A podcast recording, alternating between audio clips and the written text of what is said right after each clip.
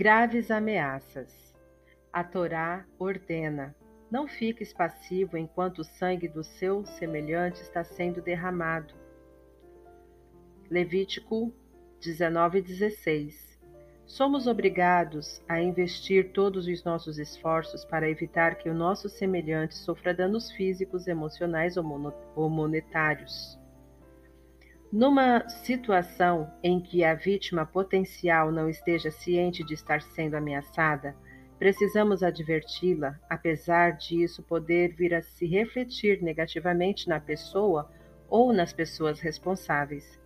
A fala dessa natureza não é apenas permissível, ela é obrigatória. Porém, devemos ter certeza de que as condições que tornam a nossa fala construtiva tenham sido devidamente preenchidas. Rivalidade. É óbvio que devemos fazer tudo o que estiver ao nosso alcance para evitar envolver-nos em brigas e disputas. Para os judeus, brigar entre si é um pecado terrível, geralmente acompanhado por inúmeras outras transgressões da maior gravidade. Elas são falar Lashon Hará e Rehilut, deixar-se vencer pelo ódio sem fundamento.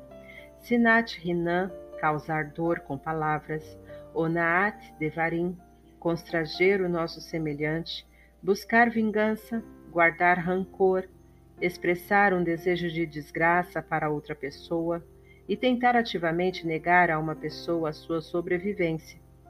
Às vezes, as disputas também causam Hilu Hashem, a degradação do nome de Hashem, um pecado extremamente sério. Com frequência, a disputa provoca o pecado da adulação, e as partes bajulam os outros para obter o seu apoio e zombam, pois cada parte coloca a outra em ridículo para atrair mais pessoas para o seu lado da briga. Os nossos sábios dizem que, inicialmente, Deus exige o sofrimento para punir a zombaria, e, em última instância, as consequências deste pecado podem ser devastadoras. Mesmo que inicialmente uma parte da disputa tente evitar envolver-se no tipo de comportamento pecaminoso acima descrito, ela acabará transgredindo algum ou todos esses pecados. Esta verdade lamentável é conhecida por todos. A inclinação para o mal tem dois caminhos principais pelos quais ela atrai até homens de estatura espiritual para as suas areias movediças: a raiva, e o desejo de triunfar.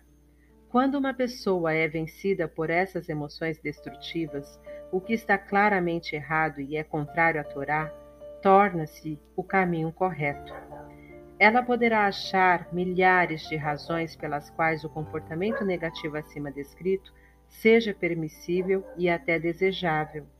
No final, ela ficará convencida de que é uma mitzvah difamar o seu adversário e absolutamente proibido ter algum tipo de piedade por ele.